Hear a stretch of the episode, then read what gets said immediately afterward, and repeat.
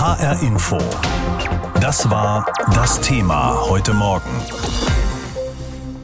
Viele Menschen versuchen verzweifelt, Afghanistan zu verlassen, aus Angst vor den Taliban. Die meisten werden nicht fliehen können und dort bleiben müssen. Sie sind weiterhin auf internationale Hilfe im Land selbst angewiesen. Afghanistan war bislang Hauptempfänger für deutsche Entwicklungshilfe. Damit macht die Bundesregierung jetzt erst einmal Schluss. Opposition und Hilfsorganisationen fordern von der Regierung, den Menschen in Afghanistan jedoch weiterhin zu helfen. Nina Amin berichtet. Afghanistan gehört zu den ärmsten Ländern der Welt. Rund 3,5 Milliarden Euro hat das Bundesentwicklungsministerium in den vergangenen 20 Jahren bereitgestellt. Für Brücken, Brunnen, Straßen oder damit Kinder zur Schule gehen können. Gerade Mädchen, heißt es aus dem Ministerium, profitierten in den vergangenen Jahren vom Schulbesuch. Nach der Machtübernahme der Taliban gibt es erstmal kein Geld mehr. Olaf Deutschbein, Sprecher von Bundesentwicklungsminister Gerd Müller. Die bilaterale staatliche Entwicklungszusammenarbeit ist derzeit ausgesetzt. Die Voraussetzungen dafür sind aktuell nicht gegeben. Zum Teil sind auch Projekte durch die NGOs aktuell on hold gesetzt. Viele NGOs wollen in Afghanistan aber zugunsten der bedürftigen Bevölkerung weiterarbeiten, wenn die Sicherheit der Mitarbeiterinnen und Mitarbeiter gewährleistet ist. Die Entwicklungshilfe erst einmal auf Eis zu legen, hält die FDP für den richtigen Schritt. Bis überhaupt ein Bild besteht, was ja derzeit sich so volatil verändert, um überhaupt schauen zu können, in welche Richtung Gelder weiter fließen können, ohne dass sie am Ende den Taliban in die Hände fallen. Meint Güde Jensen, Vorsitzende des Ausschusses für Menschenrechte und humanitäre Hilfe. Die FDP-Politikerin fordert, Gelder aus dem Haushalt jetzt umzuschichten. Entwicklungsgelder müssten in humanitäre Hilfe oder Nothilfe in Afghanistan fließen. Auch Grünen-Politikerin und Bundestagsvizepräsidentin Claudia Roth hält es für zwingend notwendig, dass die Bundesregierung die afghanische Bevölkerung weiterhin unterstützt. Die humanitäre Hilfe muss geleistet werden, völlig unabhängig, welche Regierung, welches Regime vorherrscht. Die humanitäre Hilfe ist unabhängig. Sie kann sich nicht von politischen Rahmenbedingungen abhängig machen, weil das würde die Menschen ja noch mehr bestrafen. Die Welthungerhilfe appelliert an die Bundesregierung, die Entwicklungshilfe nach der Machtübernahme der Taliban nicht komplett einzustellen. Laut Generalsekretär Matthias Mogge spielt sich vor Ort eine humanitäre Katastrophe ab, sind die Grenzen dicht und viele im Land auf der Flucht. 13 Millionen Menschen haben demzufolge nicht genug zu essen, allein 3 Millionen Kinder sind mangelernährt. Unterstützt vom Entwicklungsministerium arbeitet die Welthungerhilfe mit mehreren Projekten in Afghanistan. Viele der afghanischen Beschäftigten wollten bleiben und der Bevölkerung helfen, sagt Mogge. Auch wenn sie als Ortskräfte, zumindest theoretisch, von der Bundesregierung evakuiert werden könnten. Kontaktaufnahme mit den Taliban? Da hält sich die Bundesregierung noch bedeckt. Nach Angaben des Auswärtigen Amtes ist der Sonderbeauftragte der Bundesregierung in Doha eingetroffen, um dort Gespräche zu führen. In der Hauptstadt Katars befindet sich das Auslandsbüro der Taliban. Ziel der Verhandlungen sei unter anderem, die Taliban zur Einhaltung der Menschenrechte aufzurufen. Ein Druckmittel der Bundesregierung: Geld. Schließlich ist Afghanistan aus Zahlungen aus dem Ausland angewiesen. Hungersnöte, Terror, Naturkatastrophen. Weltweit sind Millionen von Menschen von humanitären Krisen betroffen, befinden sich in existenzieller Not und brauchen dringend Hilfe von außen. Deutschland gehört im internationalen Vergleich zu den größten Geberländern. Was aber, wenn Hilfsgelder nicht nur bei den Notleidenden, sondern auch bei den Regimen landen, die die Not verursacht haben? Das ist das sogenannte humanitäre Dilemma. Darüber wird jetzt auch im Zusammenhang mit der Machtübernahme der radikal-islamistischen Taliban in Afghanistan gesprochen. Aktuell hat die Bundesregierung ja Hilfsgelder für Afghanistan eingefroren. Sollte nun weiter oder wieder Geld nach Afghanistan geschickt werden, trotz des autoritären oder totalitären neuen Regimes dort? Da hilft vielleicht auch ein Blick nach Syrien, wo das Assad-Regime seit mehr als einem Jahrzehnt einen Bürgerkrieg gegen das eigene Volk führt. Ich habe mit Carsten Wieland darüber gesprochen. Er war bis 2019 Berater der UN-Sonderbeauftragten für Syrien, ist Experte für den Nahen Osten und hat gerade ein Buch über das Dilemma der humanitären Hilfe veröffentlicht. Das heißt die Neutralitätsfalle und befasst sich mit den Hilfslieferungen durch die Vereinten Nationen. Wenn Hilfslieferungen oder Spenden nach Syrien gehen, muss man immer damit rechnen, dass damit das Assad-Regime letzten Endes unterstützt wird. Das war in den letzten Jahren leider der Fall, zum großen Teil. Diese internationale Praxis, die wir momentan haben, dass humanitäre Hilfe in erster Linie an Regierungen geliefert wird, ist etwas verzerrt worden oder ist ad absurdum geführt worden im syrischen Fall, nämlich die gleiche Regierung, das gleiche Regime, das die humanitäre Hilfe bekommt, ist für etwa 90% des humanitären Leids und der Toten verantwortlich und bekommt etwa 90% humanitärer Hilfe.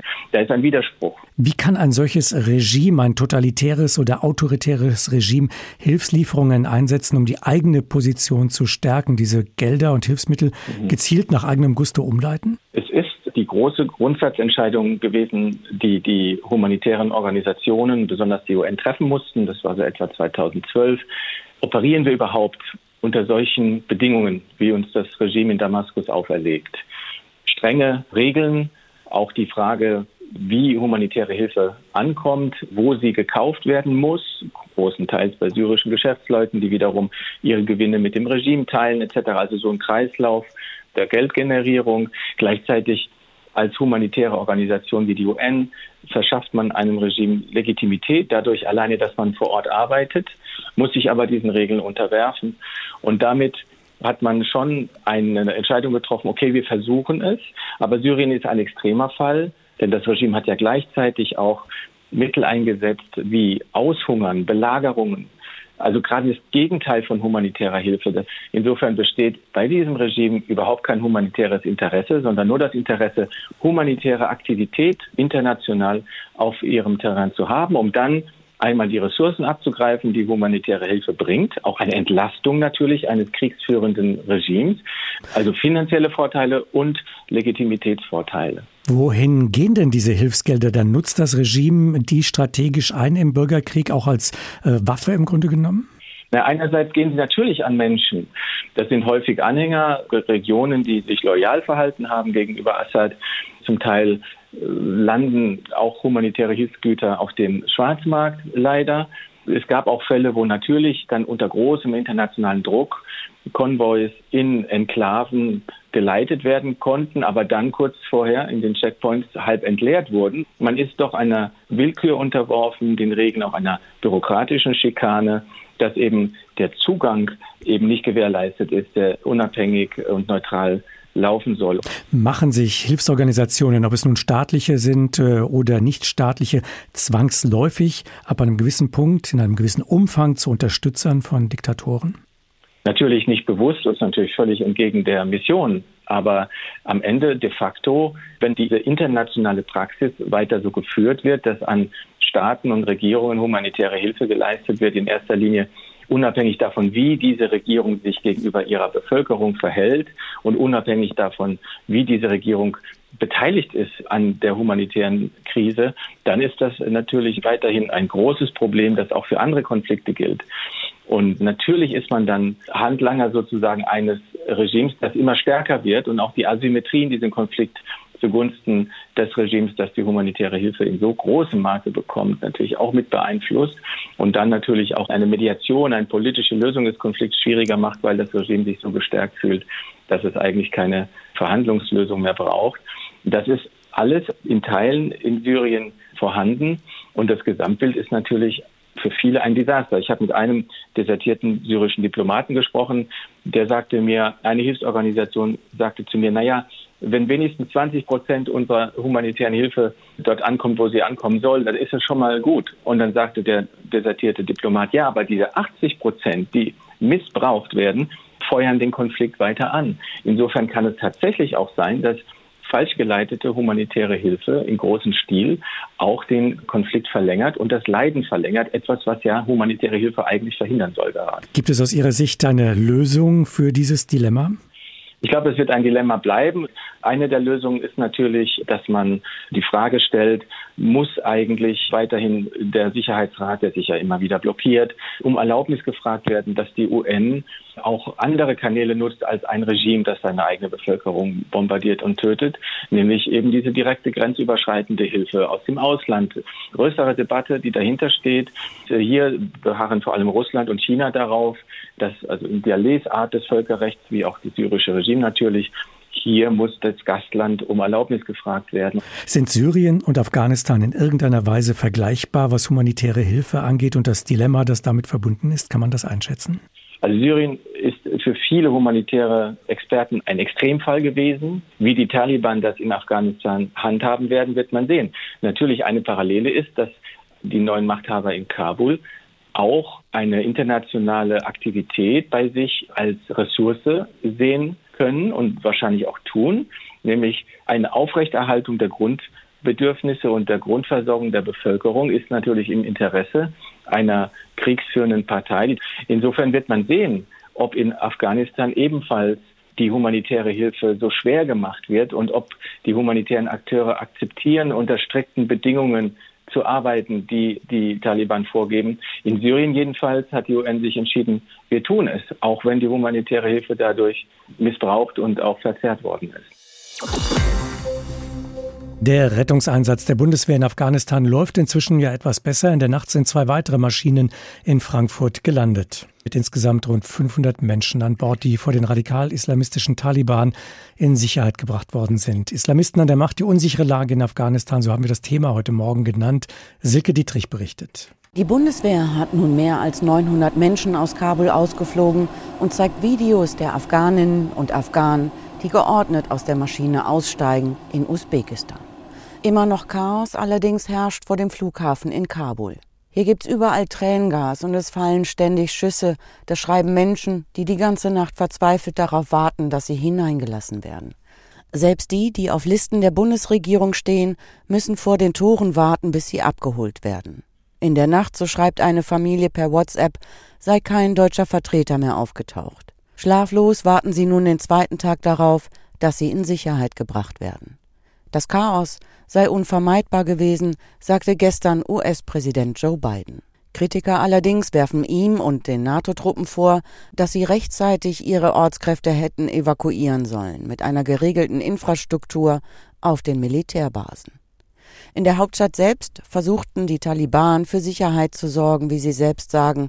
Augenzeugen berichten, die Kämpfer gingen von Haus zu Haus, würden die Menschen in ihren Wohnungen ausfragen. Auf den Straßen fahren sie in Jeeps und patrouillieren mit Waffen. Währenddessen arbeite das politische Büro der Taliban mit Hochdruck daran, eine neue Regierung zu etablieren, sagte gestern einer der Führer, Wahidullah Hashimi. The system of the government is clear. That is an Islamic. Fest steht, es wird ein islamisches System geben, in dem die Scharia gilt. Ohne Zweifel. Eine Demokratie wird es hier nicht geben. Die gehört nicht in unser Land und passt auch nicht zu unserer Kultur. Im neuen Gottesstaat stehe die Religion ganz oben. Auch die Politik habe sich ihr unterzuordnen. Auch werden unsere geistlichen Gelehrten und Führer darüber entscheiden, ob Mädchen zur Schule können und unter welchen Bedingungen. Sie werden sich verschleiern müssen, ob mit einer Burka oder einem Kopftuch. Darüber werden die Gelehrten noch entscheiden. Obwohl die Taliban nun schon mehrfach gesagt haben, dass Frauen in verschiedenen Bereichen der Gesellschaft arbeiten dürften, haben sie gestern eine der wichtigsten Moderatorinnen des Staatsfernsehens abgesetzt. Chabnam Khan Doran hat 6 Jahre lang die Nachrichten präsentiert. Ich hatte meinen ganzen Mut zusammengenommen und bin wie zuvor zur Arbeit gegangen, erzählt sie. Aber sie haben mich nicht reingelassen. Sie sagten, es gibt ein neues System und die Regeln haben sich geändert. Ich dürfe nicht hinein und solle nach Hause gehen. Ich bitte die Welt um Hilfe, denn nun ist mein Leben in Gefahr. An mehreren Orten im Land kam es gestern zu ersten kleinen Protesten gegen die Taliban. Dabei seien mehrere Menschen ums Leben gekommen. Das Nachbarland Pakistan hatte gestern einen wichtigen Grenzübergang geöffnet. Dort leben offiziell ohnehin schon mehr als 1,4 Millionen Afghaninnen und Afghanen, die vor dem jahrzehntelangen Krieg geflohen waren. Mittlerweile sind also viele hundert Menschen aus Afghanistan ausgeflogen worden, durch die Bundeswehr zunächst nach Taschkent gebracht worden, von dort aus dann der Weiterflug nach Frankfurt. Die Vereinigten Staaten haben bislang rund 6.000 Personen ausgeflogen. Das Ziel sei jedoch bis zu 9.000 täglich in Sicherheit zu bringen. Und auch Bundesverteidigungsministerin Kramp-Karrenbauer hat ja angekündigt, dass die Bundeswehr so lange wie möglich und so lange wie nötig ihre Flugzeuge nach Kabul schicken werde. Unterdessen nimmt die Diskussion Fahrt auf, wie in Zukunft mit Afghanistan umgegangen werden soll, mit den dort herrschenden Taliban, ob das Land und die Menschen dort überhaupt eine Perspektive haben. Roman Jannik berichtet. Es sind inzwischen viele Menschen aus Afghanistan ausgeflogen worden, noch mehr aber warten auf eine solche Möglichkeit. Selbst ausländische Staatsangehörige wie etwa Mitarbeiter von Hilfsorganisationen. Einer, der seit fast 2 Jahrzehnten seiner Arbeit in Afghanistan nachgegangen war, ist Stefan Recker. Er leitete das Büro von Caritas International in Kabul. Eigentlich wollte er gar nicht das Land verlassen, wie er sagt, doch das Risiko war am Ende doch zu hoch. In einer spektakulären Aktion hat er es jetzt geschafft, von Kabul ausgeflogen zu werden und nach Deutschland zurückzukehren. Im ZDF-Heute-Journal hat er am Abend beschrieben, wie er und einige Mitarbeiter zunächst nach einem Anruf zum Flughafen in Kabul kommen sollten, an ein ganz bestimmtes Tor. Wir sind erst zum falschen Tor gefahren, dann kam man nicht weiter, weil da geschossen wurde. Dann musste ich dann 600 Meter laufen, was ich in Afghanistan normalerweise überhaupt nicht mache, aus Sicherheitsgründen. Kam ich noch an einer Taliban-Patrouille vorbei, die mich merkwürdig beäugt hatten. Und dann wurden wir durchsucht und Taschen abgetastet und sowas. Dann kam man dann hinter dieses Tor irgendwann und hat dann insgesamt 4 Stunden gedauert, bis wir dann hinter dem Flieger standen. Jetzt ist er wieder in der Freiburger Zentrale von Caritas International und kümmert sich von Deutschland aus auch um seine in Afghanistan zurückgebliebenen Kollegen und vor allem Kolleginnen. Gerade für die Frauen dort werden jetzt Lösungen gesucht. Wie die aussehen könnten, ist derzeit aber noch völlig offen.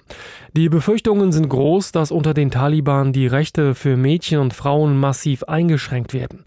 Das wird für den Westen allerdings kein Grund sein, erneut mit einer großen Militäraktion in Afghanistan einzugreifen. Wenn überhaupt, dann müsste für eine solche Entscheidung anderes passieren, sagt Terrorismusexperte Peter Neumann, der am King's College in London lehrt. Die einzige rote Linie, und das hat ja Präsident Biden auch formuliert, ist, wenn die Taliban es internationalen terroristischen Gruppen wieder erlauben würden, so wie sie das vor 20 Jahren gemacht haben, innerhalb von Afghanistan eine systematische Präsenz aufzubauen. Zunächst einmal müsse ohnehin abgewartet werden, welche Strömung sich bei den Taliban durchsetzt, die radikale oder die pragmatische. Solange die neuen Herrscher am Hindukusch unter internationaler Beobachtung stehen, würden sie sich wohl moderat verhalten. Oder zumindest so geben. Aber auch mittelfristig ist es nicht ausgeschlossen, dass die Taliban von heute sich nicht mehr so verhalten werden wie die Taliban von vor 20 Jahren. Sie haben durchaus Interesse an internationaler Hilfe. Allerdings habe Europa zum Beispiel keine wirklichen Druckmittel. Peter Neumann. Diejenigen, die Druckmittel haben, sind zum Beispiel die Iraner oder die Chinesen. Die Taliban hoffen auf Investitionen aus China, die hoffen auf Infrastrukturprojekte und Handel. Aber die Chinesen haben bei einem Treffen vor einigen Wochen ganz klar gesagt, wir wollen nicht, dass ihr zu weit geht. Und das ist ein Anreiz für die Taliban, ja pragmatisch zu sein. Und auch Stefan Recker von Caritas International, bis gestern noch in Kabul, sieht durchaus Chancen, mit Diplomatie weiterzukommen und einen Steinzeit-Islamismus zu verhindern. Das sollte jedenfalls das Ziel der USA und auch der EU-Staaten sein. Ich halte den falschen Ansatz, da Drohungen auszusprechen. Ich denke, da kann man mit ein bisschen Subtilität, ein bisschen Diplomatie viel, viel erreichen. Auch gerade was im Bereich Frauenarbeit geht, da kann man viel, viel drehen. Wenn man mit diesen Leuten vernünftig redet und ein bisschen Geduld hat und ein bisschen Diplomatie hat. Zutiefst besorgt äußerten sich die USA und die EU um Frauen und Mädchen in Afghanistan. Man fürchtet, die Taliban werden ähnlich herrschen wie zwischen 1996 und 2001. Damals folgten sie einer extremen Auslegung der Scharia, also des islamischen Rechts. Heißt, Frauen durften keine Erwerbstätigkeit nachgehen. Mädchenschulen wurden geschlossen und Strafen bei Gesetzesverstößen waren oft grausam. Auch Nadia Kwani ist extrem besorgt. Sie ist 1980 von Afghanistan nach Deutschland gekommen. Heute ist sie Unternehmerin in Frankfurt, betreibt einen Pflegedienst, der kultursensibel ist, der sich also auf die kulturellen und religiösen Bedürfnisse der Menschen einstellt. Und sie engagiert sich auch im sozialen Bereich. Mit ihrer Organisation ZEN hilft sie Frauen, die aus Afghanistan geflüchtet sind. Mit ihr habe ich vor der Sendung gesprochen und ich habe sie gefragt, was sie derzeit von Frauen hört, die in Afghanistan leben und mit denen sie im Kontakt steht. Ich bin mit einer Gruppe von Frauen, die über 10.000 Frauen weltweit, aber meisten von denen sind nicht nur in Kabul, sondern auch in gesamten Provinzen von Afghanistan. Und praktisch jeder Minute, Tag und Nacht schreiben die. Also was die schreiben, ist unertragbar. Die schreiben über ihren momentanen Zustand mit Taliban, Fakt ist, dass wir den Taliban einmal erlebt haben, von 1994 bis 2001. Und die sind jetzt in die Macht und natürlich haben die Frauen Angst. Die Frauen sagen, dass die Taliban von 9 Uhr abends bis 9 Uhr morgens muss überall dicht sein. Also müssen die Häuser geschlossen sein und man muss in den Häusern drin sein. Genau, und dann die Taliban reingehen. Also sie gehen in die Häuser rein und holen die Leute raus. Besonders die Frauen, genau. Und die Frauen, die eine Tochter ab 10 Jahre haben, sollen sich freiwillig melden. Und viele sagen, wenn ich in die Hand von Taliban fallen muss, dann verbrenne ich mich, bringe ich mich um, ehe ich in die Hände von Taliban falle. Sie haben ja eine Hilfsorganisation auch vor Ort. Was kann die denn überhaupt noch machen, um die Frauen zu unterstützen in der jetzigen Situation? Ich muss ganz klar sagen, dass wir nicht vor Ort in Afghanistan, in Kabul haben, sondern hier in Deutschland. Wir bringen zuerst einfach von Alphabetisierung bis B1 Frauen Deutsch bei. Ja. Und wir machen sehr viele Beratung, weil sehr viele Frauen, die auch hier kommen, sie wissen, dass in Afghanistan seit über 43 Jahren Krieg herrscht. Die sind meistens traumatisiert. Und Ihre Organisation hat ja auch Drähte nach Afghanistan. Gibt es auch irgendwas, was Sie dort im Land bewirken können oder helfen Sie nur in Deutschland? Normalerweise helfen wir nur in Deutschland. Aber ich bin überglücklich, was ich für Anerkennung, Wertschätzung für meine ehrenamtliche Arbeit und meine hauptamtliche Arbeit hier bekommen habe. Ich als Person bin ich so wie ein Vorbild, sowohl für die Frauen hier, als auch für viele Frauen durch die Medien in Afghanistan. Und das ist, dass die einfach viel Kraft gibt. Sie haben gerade eben gesagt, dass Sie auch so eine Vorbildfunktion haben. Können Sie mir sagen, welche Bedeutung Ihrer Meinung nach Frauen für die afghanische Gesellschaft haben, beziehungsweise wie wichtig ist es für das Land, starke Frauen zu haben, solche wie Sie? Es gibt sehr viele starke Frauen, sonst könnten wir nicht existieren, klar. Gibt es ein paar Frauen, die auf die Straße gehen und die nehmen alles in Kauf, geschossen zu werden, verhaftet zu werden, umgebracht zu werden. Besonders diese Frauen, die jetzt mit Leib und Seele in Angst leben, die von ihrer Kinder und sich totale Angst haben, die Frauen, die Beratungsstelle hatten, die Frauen, die für Gleichstellung gekämpft haben in den letzten 20 Jahren, die wollen sehr gerne, dass ich helfe, dass die hier kommen können. Ich bin seit 2 Tagen nicht in meinem Bett, kann ich nicht schlafen, sondern ich schlafe auf der Couch, weil ich denke, was ist mit diesen Frauen, mit vielen Kindern, die auf die Straßen von Kabul schlafen und die nicht was über dem Dach haben, dass die nicht was zu essen haben, dass die nicht auf die Toilette gehen können. Die verzweifelten Fluchtversuche tausender Afghanen sprechen Bände. Militärflugzeuge bringen hunderte Menschen vom Flughafen Kabul außer Landes. In Frankfurt sind in der vergangenen Nacht ja auch 2 Maschinen gelandet, in denen 500 Menschen saßen. Über die Situation in Afghanistan habe ich kurz vor der Sendung mit unserem zuständigen Korrespondenten gesprochen, mit Peter Hornung. Und ihn habe ich gefragt, wie denn im Moment die Lage am Flughafen in Kabul ist. Ja, die ist immer noch ziemlich chaotisch. Da gibt's noch eine große Menschenmenge, die warten alle da, die wollen irgendwie auf das Gelände, die wollen in diese Evakuierungsflüge rein. Es gab auch Warnschüsse, schon gestern, Tränengas. Die Leute haben nachts da kampiert, ganze Familien. Ich weiß von Ortskräften, die haben heute Nacht versucht, zu den Flügen zu kommen. Es ist ihnen nicht gelungen, weil so viele Menschen da waren und weil sie von den US-Soldaten auch in dem Fall zurückgewiesen wurden. Es war keiner da, der gesagt hat, ja, ihr dürft auf diese Flüge. Die sind wieder zurück und verstecken sich jetzt in der Stadt. US-Präsident Biden hat in einem Interview gesagt, die Taliban seien kooperativ, Ausländer ausreisen zu lassen. Aber die Schwierigkeiten kämen von afghanischer Seite, afghanische Mitarbeiter der US-Behörden beispielsweise aus dem Land zu bekommen. Können Sie das bestätigen? Das kann ich so nicht bestätigen. Es mag diese Fälle geben, wenn er das sagt, aber die Fälle, die ich kenne, sind alles Leute, die sind ungehindert zum Flughafen gekommen oder wurden nur kontrolliert, in Anführungsstrichen, durften aber dann passieren. Und auch diese Menschenmenge von Afghaninnen und Afghanen, ganze Familien, direkt vom Flughafengelände. Und da stehen dann vor allen Dingen die US-Soldaten, die kontrollieren, wer reinkommt oder nicht. Spricht ja auch dagegen, dass Afghanen überhaupt abgehalten würden, zum Flughafen zu gehen. Ja. Die Taliban haben ja zugesagt, Mitarbeiter ausländischer Organisationen blieben straffrei. Außerdem Frauenrechte würden respektiert, also jedenfalls im Rahmen der Scharia. Wie beobachten Sie das oder wie wird das von der afghanischen Bevölkerung eingeschätzt? Die sind sehr, sehr skeptisch, die glauben das nicht. Die sagen, lasst euch von denen nicht blenden im Ausland, glaubt denen nichts. Und tatsächlich ist es auch so, dass es jeden Tag so ein bisschen bröckelt. Vor 2 Tagen haben sie es noch ganz versöhnlich und milde gezeigt. Jetzt hören wir plötzlich von einem hohen Taliban-Führer, wie dieses Land aussehen soll. Natürlich kein demokratisches System. Es wird einen obersten Führer geben, Haibatullah Akhundzada heißt er, den Namen wird man sich merken müssen. Es gibt einen Rat, der Afghanistan lenkt und wichtig, es gibt einen Rat islamischer Gelehrter.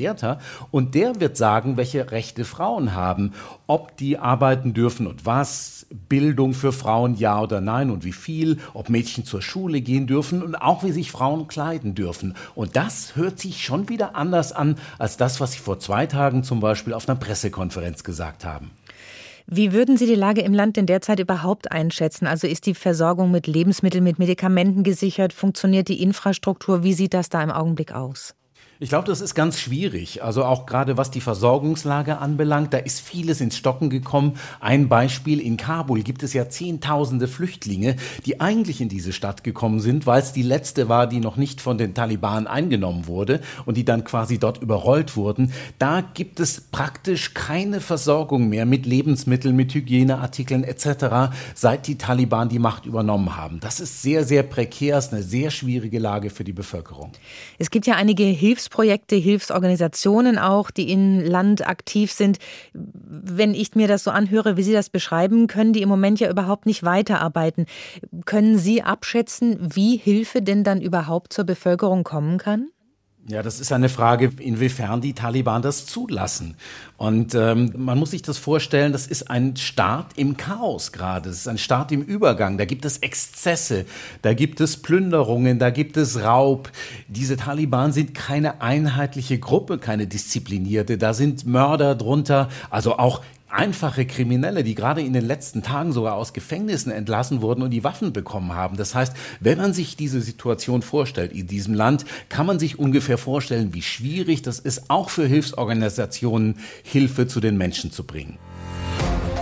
HR Info. Das Thema. Wer es hört, hat mehr zu sagen.